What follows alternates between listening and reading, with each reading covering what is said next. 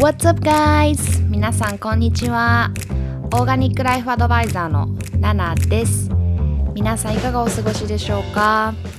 つもポッドキャスト聞いてくださってありがとうございます。毎週月曜日日本時間ですね。ポッドキャスト更新中です。オーガニックライフスタイルっていうありのままの、えー、心地よく自然に生きるライフスタイルのコーチングをしているんですけども主に食や健康美容マインドセットをメインにこちらのポッドキャストではお話ししていきます。アメリカカリフォルニアえー、ロサンゼルスからナナがお送りしております。よかったらサブスクライブそしてリクエストもどしどしお待ちしております。インスタグラムの DM 欄から私に送ってくださいね。インスタグラムは概要欄に貼っておきます。はい。皆さん先週1週間はいかがでしたか？結構こちらはですねまたあのコロナの感染者感染者が増加しただのなんだのでステイホームオーダー、うん、だからお家にいてくださいっていうものとあとカーフューっていうあの門限っていうのがつきましてで、えー、今週いつだ？今日か明日？明日かな？え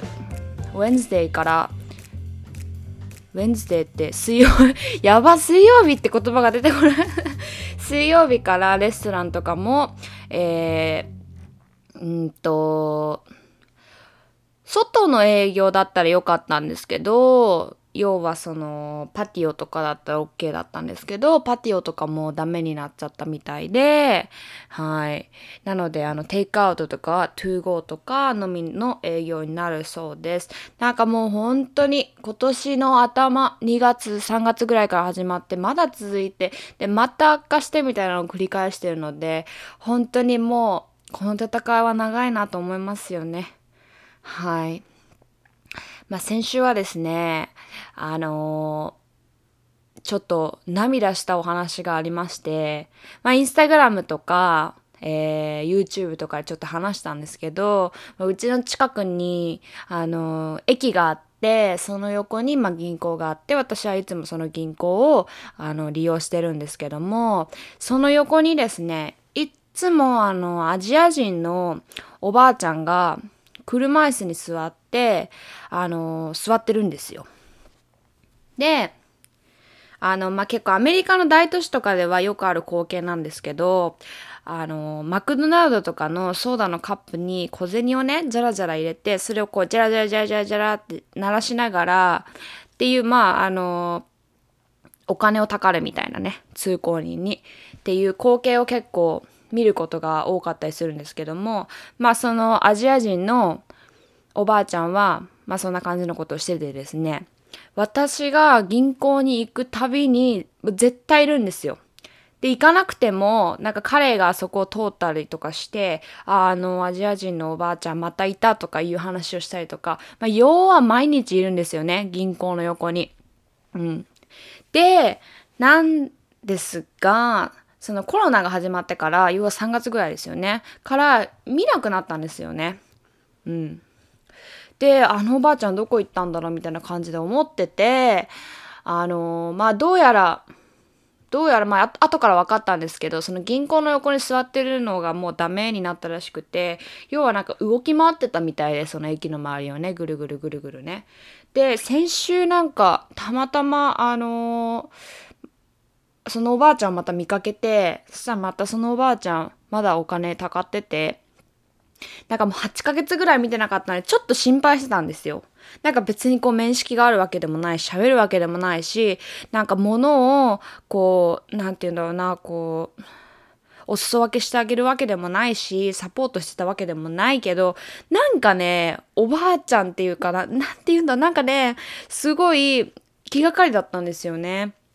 で、そのおばあちゃんを見た時に、あ、おばあちゃん無事だった、みたいな。なんせ8ヶ月ぶりに見たもんで、ちょっとなんか、まあそういうね、なんかちょっと何とも言えない気持ちに、あの、陥って、まあその時こう何かをこうあげようかなと思ったんですけども、もう何も持ってなかったし、キャッシュも持ってなかったし、またなんかこ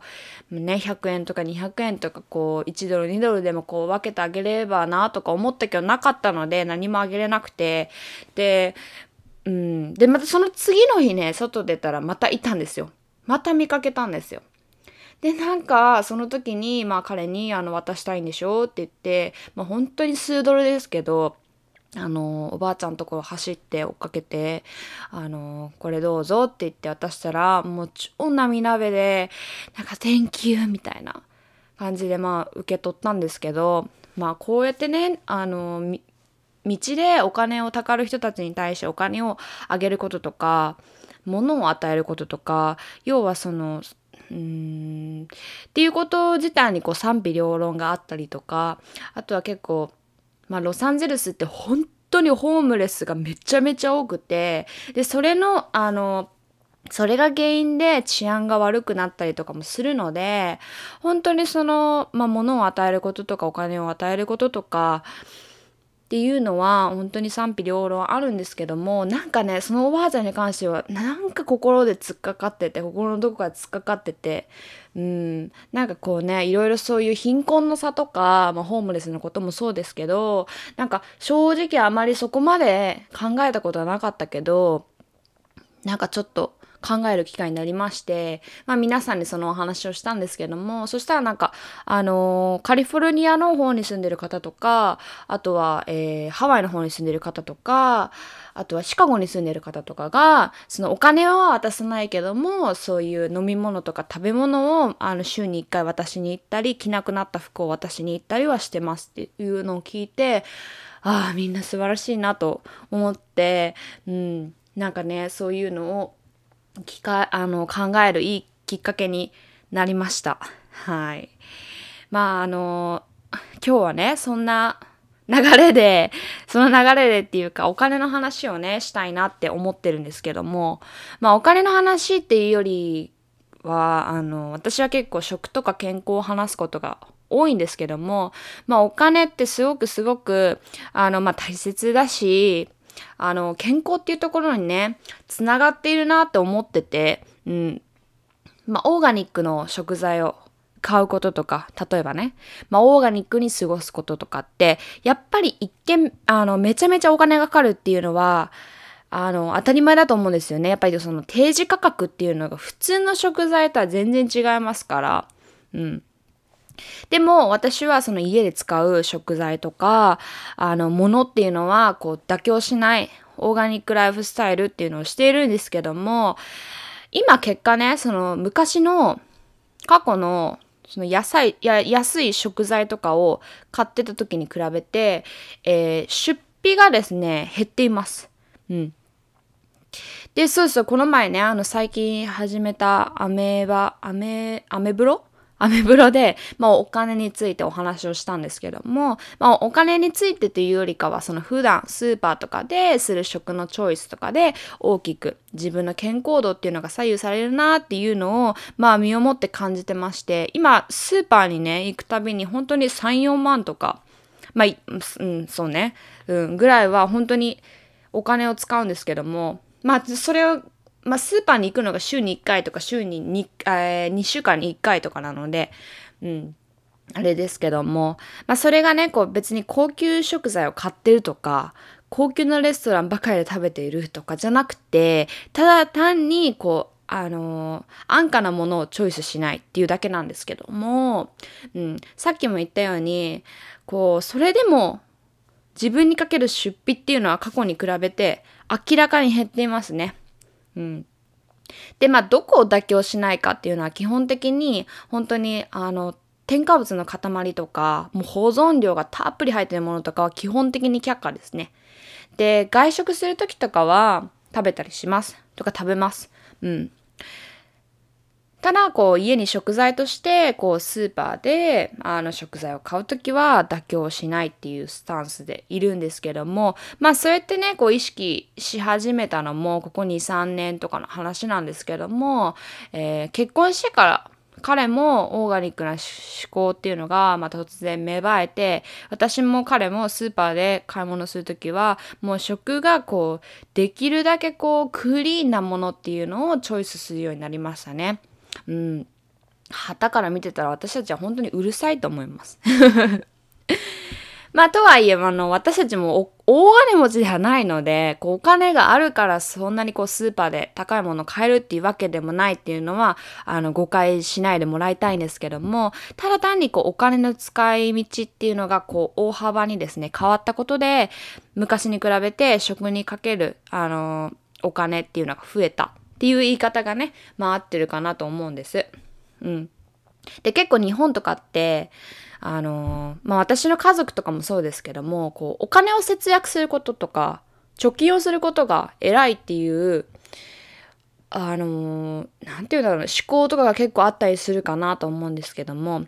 別にそれは何も間違ってないと思います。でもだからといって、こう、安価なものだけをチョイスするとか特売品だけを買うとかできるだけ食費への出費を減らす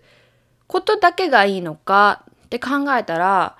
そうは思わないです。うん、やっぱこれに関してはねこういろんな理由があるとは思うんですけどもやっぱりこう安価なものには必ず理由があるっていうのをねこうしっかりこう理解しておいた方がいいなと思いますね。うん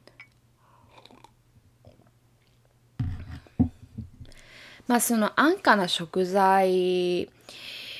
な、あの、まあそのお話はちょっとひとまず置いといて、今日、あの、私自身がここ2、3年でですね、変わった、まあ要はお金のスペンドの仕方についてお話ししたいなと思っています。まず最初に言うと、私は昔お金を使ってたものに対して、あの、今、そのお金をさばくことがほぼなくなりましたね。で、私が昔とってた行動とか、まあ、生活リズムとかこういろいろね思い出して今日は打ち出してみました。まあ、知ってる方もあのいらっしゃると思うんですけども私めちゃめちゃ主乱だったんですよね。もうお酒が大好きで大好きで大好きで。であの それと同時にあのヘビースモーカーでした。本当に一日に1箱とかもう余裕で捨てたんですけどもはい。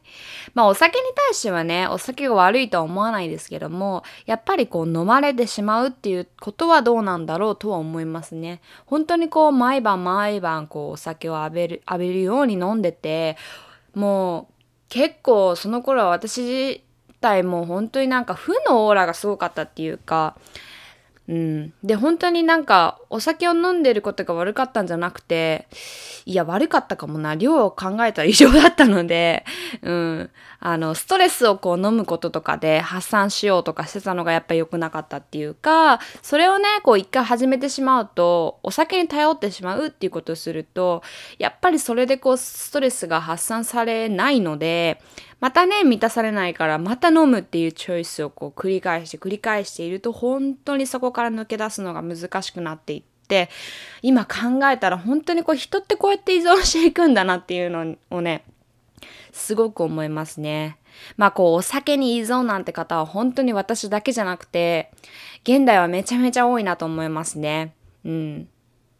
で、まあお酒を飲んでた時は本当に飲み代っていうのがすごかったですね。こう飲みに行かなくても家でこう、あの、ビール飲んでたりとかしてたので、はい。まあちょっと話はそれてしまったんですけども、まあそこにかけるこう出費っていうのがすごく大きかったですね。で、まあ飲むことにはまってしまって、ストレスでお酒を発散すると、やっぱり、あの、体が崩れ始めますよね。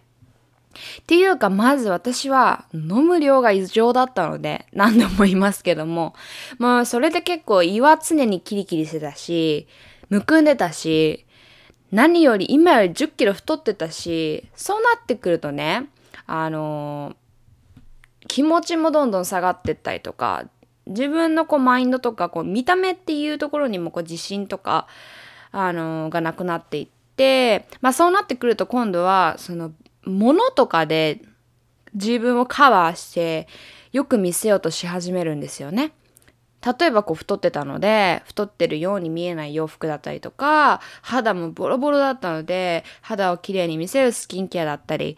えー、化粧品だったりっていうのに頼ってこうカバーするような風になっていました。本当例えばね肌をきれいにしようとこう新しいスキンケアを求め求めを繰り返せたこう当時の私なんですけども本当に毎月何万円もかけてましたしまあしまいにはこうエステとかね、なんか忘れちゃいましたけど、なんかニキビ治療みたいなの、なの、なんて言うんだろうな、あの、ニキビを潰してもらうみたいな、うん。なんかそういうこう、外側からこの無理やりケアするみたいなところに結構こうお金をかけていたりとか、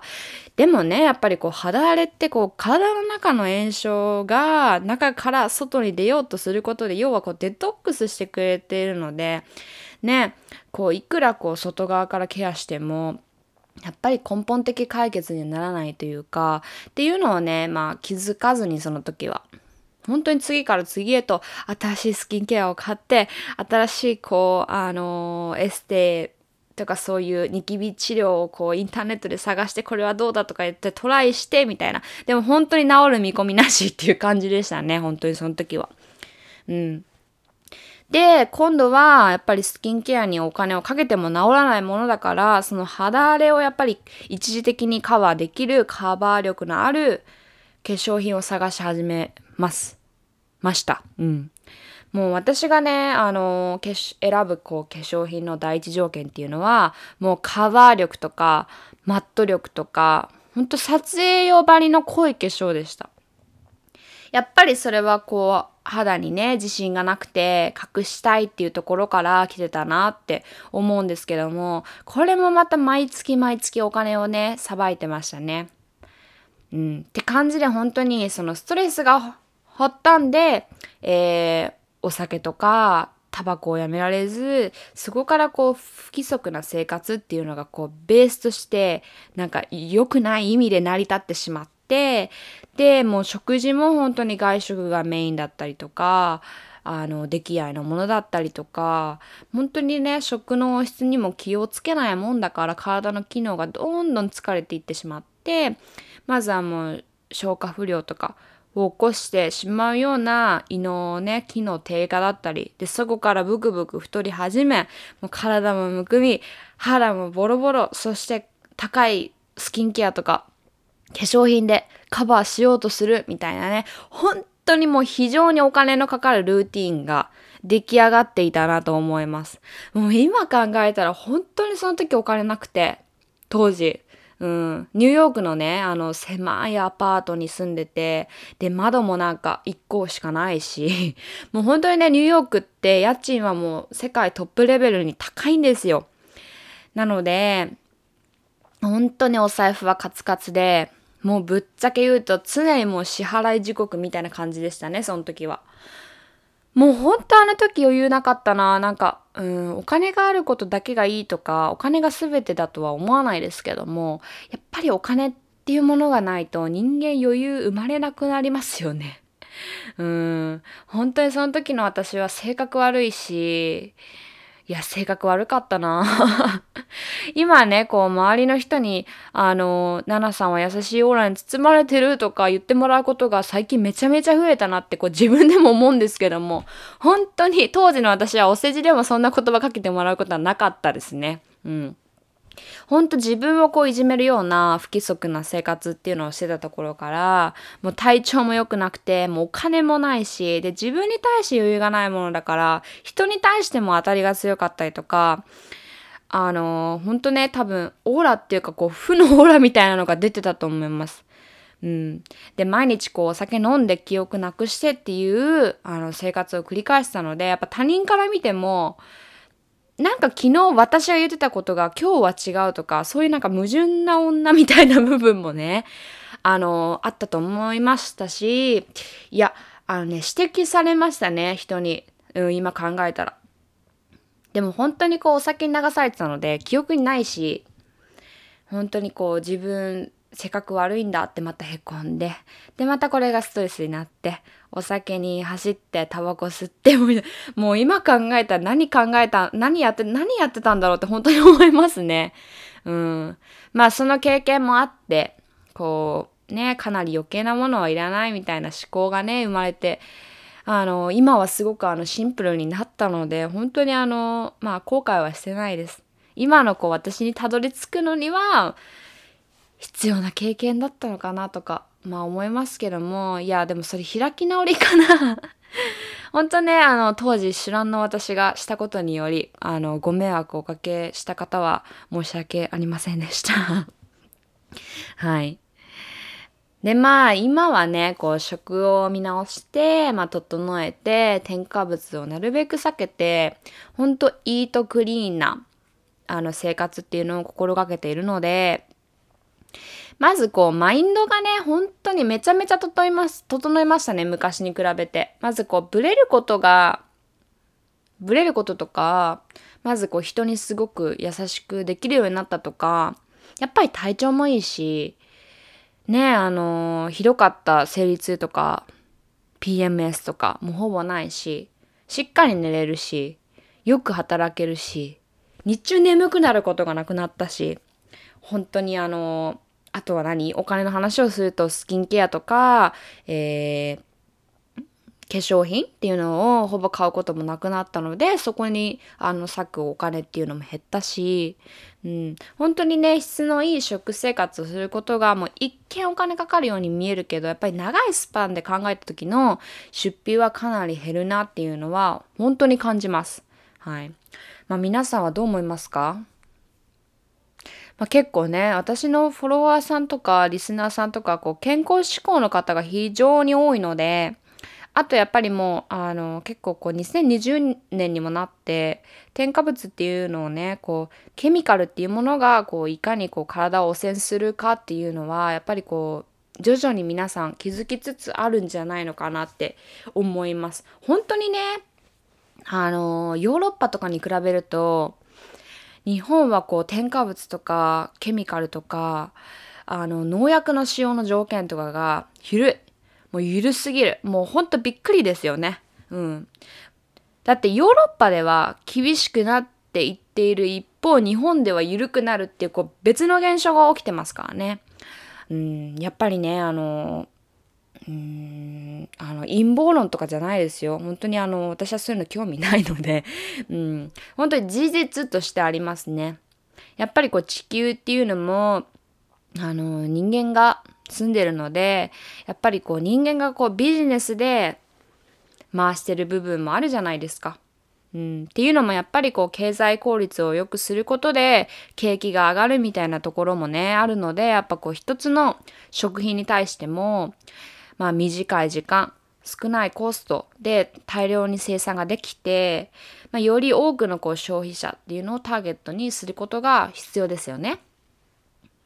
なのでこう人工的なパワーとかを使ってできる限りこうあのコントロールできるようにしないとやっぱりこう経済効率っていうかその流れがうまくいかないですよね。なのでこう野菜を多く生産するためにはやっぱり農薬とかケミカルを使うことだったりとか食材をこう長持ちさせるために使われる保存料だったりとかそういったね商品を生み出す企業がビジネスをできなくなったら経済が回らないっていうのは確実にあるのでなのでまああのまあ現にこうヨーロッパが法律を変えてそういったケミカルとかに対する規制とか禁止事を作るたびに今度はそのケミカルとかを生み出す企業がヨーロッパじゃない他の国でビジネスができるようにって他の国を探すようになるので、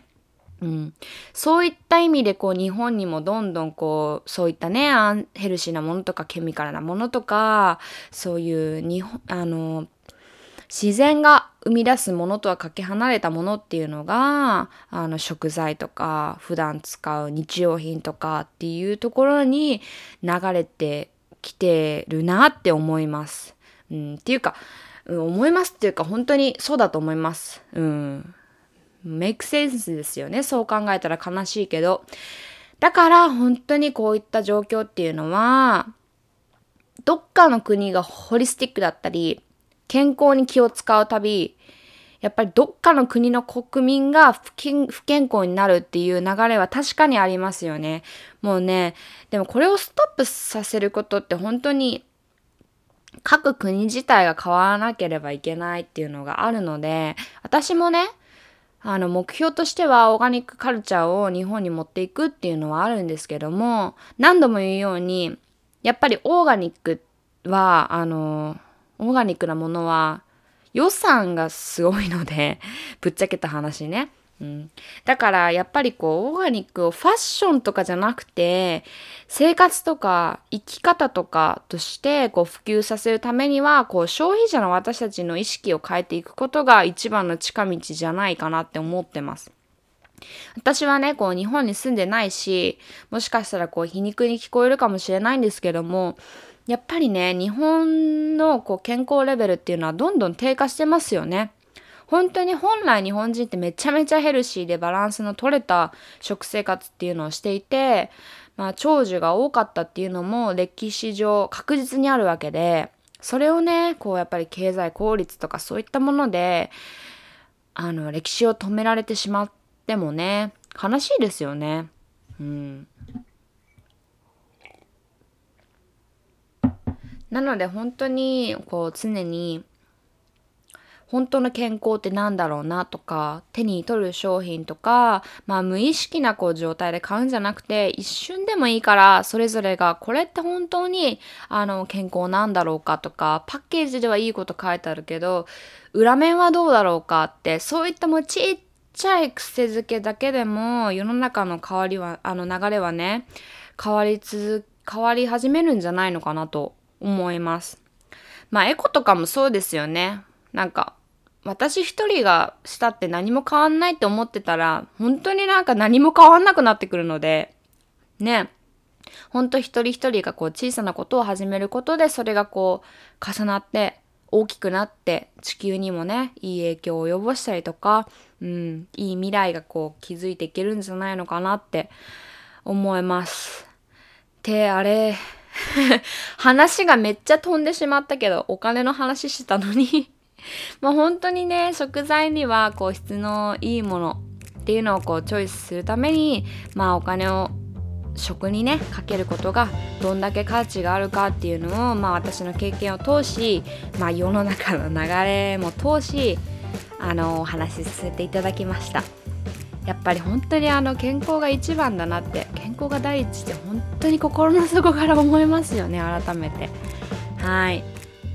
じゃあまあ今日はこの辺でポッドキャスト終わりにしようかな。またあの何かご相談とかがあればいつでもインスタグラムから DM ください。はい。あのアメリカはね今週は Thanksgiving っていう、えーと、Thanksgiving か。っていうあのもう多分クリスマスとかよりも大きい本当にアメリカの大きな